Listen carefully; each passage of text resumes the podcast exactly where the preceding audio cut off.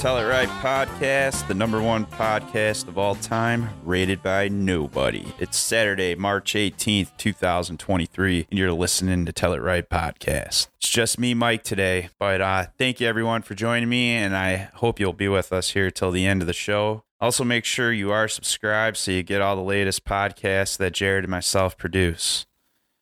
All right. Thanks, guys. Appreciate it. But before we go further, I did want to state something here. I wanted to state that Steven Seagal can go suck a fat one. His movies are shitty. He's really fat, and I have no respect for him. He supports Russia in this insanely dumb invasion of our bros and sisters of Ukraine. This is old news, I know, but I wanted to state it for the record. And you can't spell Stoke with Seagal, my friends. So, with that said, it's it's it's that fucking weekend again, guys. It's St. Patrick's Day weekend where all the kiddies get fucked up at the bars and the old fucks like us just sit around and beat our meat, counting the days till death. Thank Obi Wan Kenobi that it's on a Friday this year and not in the middle of the week. If you check out last last year's uh, St. Patrick's Day episode. We mentioned how people stretch the limit here when when the shit happens in the middle of the week. But when it's a Friday, people calm down. They take advantage of it being on a Friday. They might take a day off. Otherwise, they wait till five. They leave work and they go fucking balls out. Saturday, might do an encore, but they're fucking done Sunday.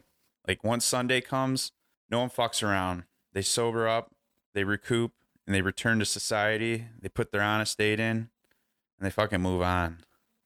So, what did I do on St. Patrick's Day? Thanks for asking, everybody. Let me tell you. So, St. Patrick's Day evening, I didn't really do much. Me and the wife were watching some of that Peacock. You know, Peacock. We happened to tune in to Saved by the Bell, which which was a real treat, I will say. And after, and I'm not talking about the college years, and I'm not talking about the summer break edition. I'm talking about season one, episode one.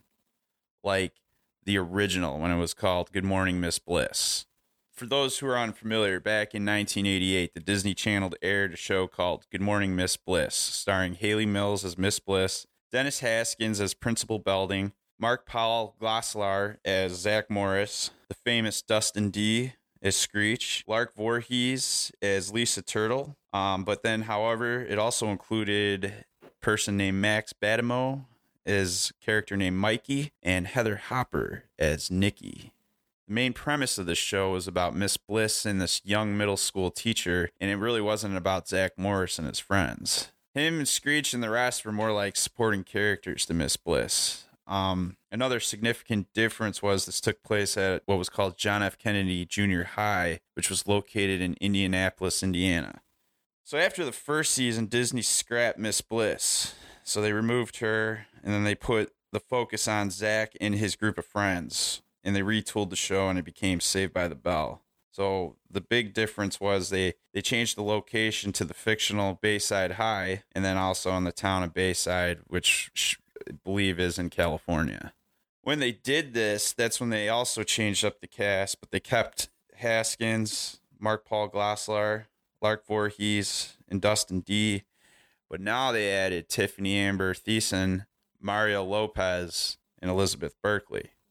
And then from there, became the show we all know Saved by the Bell. All right, so back to my story here.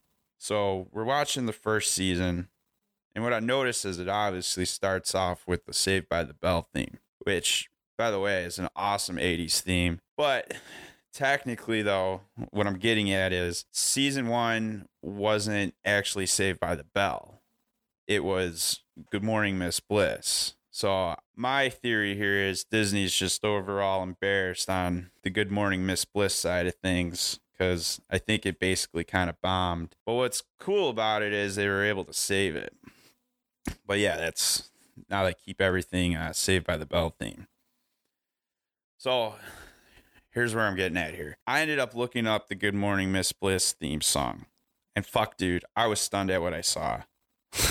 It was so fucking lame and boring. Like the music almost put me to sleep, and I was just shocked that this evolved into Saved by the Bell. Honestly, if you showed this to me 30 years ago, I'd have thought it was Murder She Wrote, and I wouldn't have given it two seconds. Now, I understand why Disney took the direction they did, and they actually did save the show from becoming dust in the wind because it was just horrendous elevator music. That that beginning uh, theme song. So if anyone's curious, just YouTube "Good Morning Miss Bliss" uh, opening theme. You'll understand when you hear it. If I'm not too lazy, you'll hear it playing right now. But like when you hear it, you'll say to yourself, "This isn't Saved by the Bell. This is some b-hole b-roll sitcom romance." What I will say, Saved by the Bell, the theme, that was just fucking dope that shit got you going and it was got you excited for the show. Like honestly, I think Saved by the Bell had one of the coolest openings over any show with it with all the flair and crazy shit moving around and the odd shapes. Like fuck, seriously, it was a representation of the late 80s, early 90s in my opinion. But like but here's the thing, I like told my wife last night, like if an alien ever came up to me, just like randomly came up to me and explain and like ask me to explain, hey, what's the 80s? What what what was that all about? What was that like? Honestly, I think I just send them the theme, the opening theme to Saved by the Bell and be like, this was this was it and a whole lot of cocaine. so yeah, speaking of aliens, have you guys heard about this Pentagon officials suggesting that there's an alien mothership in our solar system? If you haven't, check it out.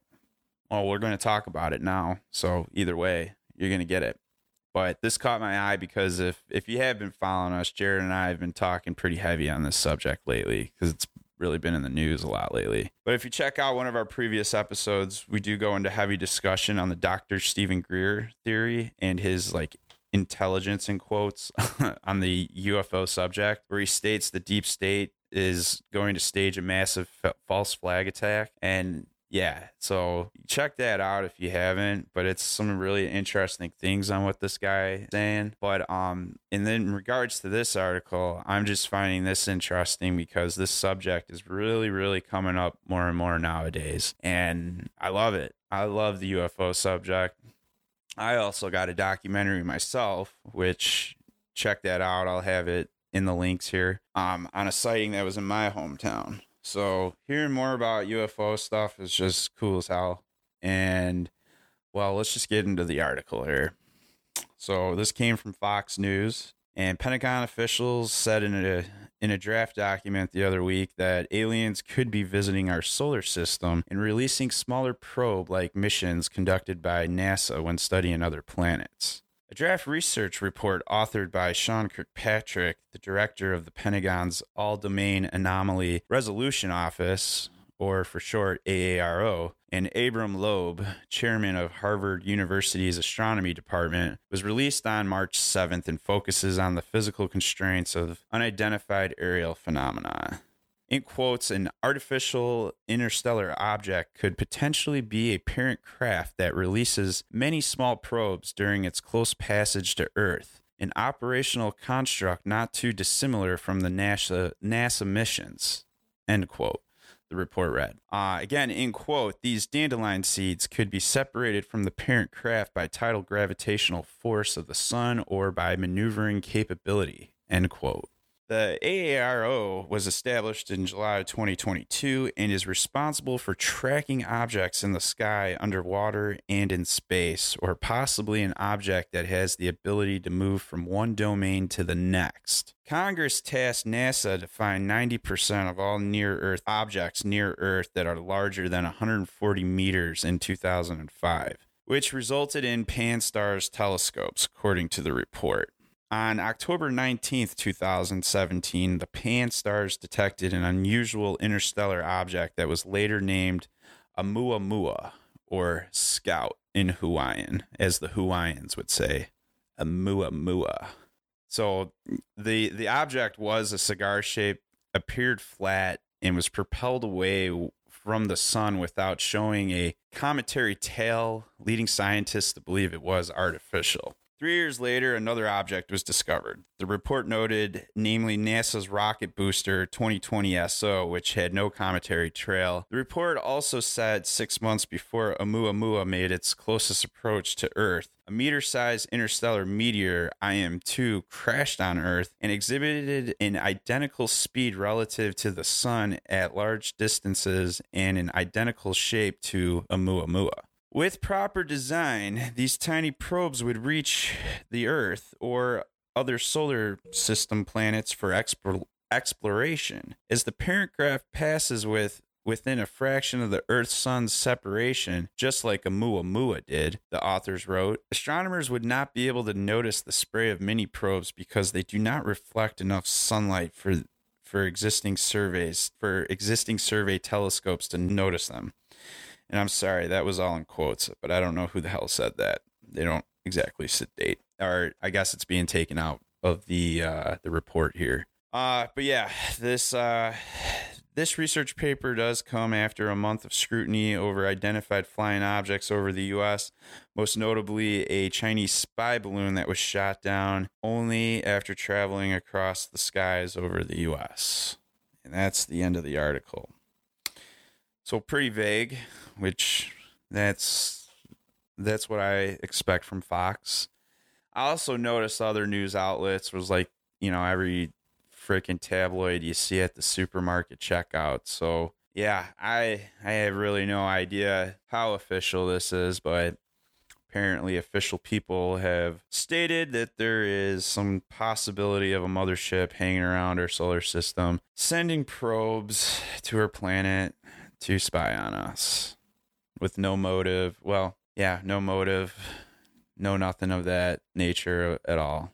So, but it is some wild shit there. Um, but like I said, remember this does this did come from Fox News, and they're gonna throw anything that sticks or or doesn't. So take it with the grain of salt. But definitely check out those uh, previous podcasts where we where we talk about the UFOs here it's uh, it's it's a lot of cool stuff. You know, it's definitely something to keep yourself kind of educated on, but at the same time, it's it's also it's also interesting and and fun to to kind of dive into. So, but hey guys, thanks thanks again if you're sticking around. Uh, that's the show tonight. We don't got Jared, so there's not a whole lot to talk about just kind of wanted to pop in and and talk about a few things. But uh, yeah, when we get back here with Jared, we'll start covering season three of Mandalorian, and then uh, we'll start going over uh, Fan Expo Chicago and these uh, celebrity lineups here this year. So, but more to come. Working on some things. Got some things in the in the oven that hopefully are uh, gonna gonna rise and come to fruition here. But that's why you need to hit that subscribe button so you stay tuned, so you're up to date. But thanks, guys. We'll see you next time. Late.